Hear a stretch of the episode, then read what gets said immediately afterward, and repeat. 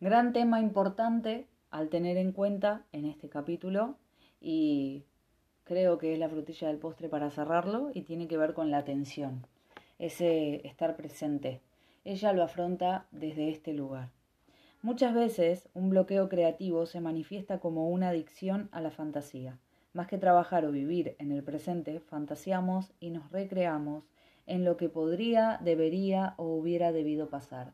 Una de las falsas ideas más extendidas sobre la vida artística es que incluye largos momentos de deambular sin norte, y eso, se lo juro, es así, tal cual. Pero lo cierto es que una vida creativa incluye largos ratos de atención. La atención es una manera de conectar y sobrevivir. Nosotros quizá pensemos que estemos perdiendo el tiempo y la realidad es que lo que estamos haciendo es conectar con el presente, con el aquí y el ahora que nos regala un montón de información saludable para nuestro proceso creativo. En este capítulo la autora da muchos ejemplos acerca de, de mm, de momentos en los que la atención plena fue indispensable para procesos de sanación y, hace alusión a que el hecho de haber estado en el presente ayudó muchísimo a, trabajar ciertas cuestiones que hoy la, ayudan a hacer mejor su proceso creativo. Al abordar la atención, dice, me doy cuenta de que he escrito mucho sobre el dolor. No es por coincidencia. Puede que en otras personas no funcione así, pero el dolor es el precio que yo tuve que pagar para aprender a prestar atención. En tiempos de dolor, cuando aterra contemplar el futuro y escuece demasiado recordar el pasado, he aprendido a prestar atención al aquí y al ahora. El momento preciso en el que estaba era siempre el único lugar seguro para mí. Cada momento tomado en soledad era siempre soportable.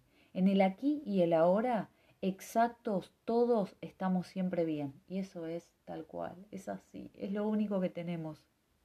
Ayer puede que el matrimonio se rompiera, mañana puede que el gato se muera, la llamada del amante, por mucho que la espere, puede que no llegue nunca, pero justo en este momento, justo ahora, no pasa nada y es lo que pueden llegar a admirar en este momento en cada una de la vida de quien esté escuchando este audio.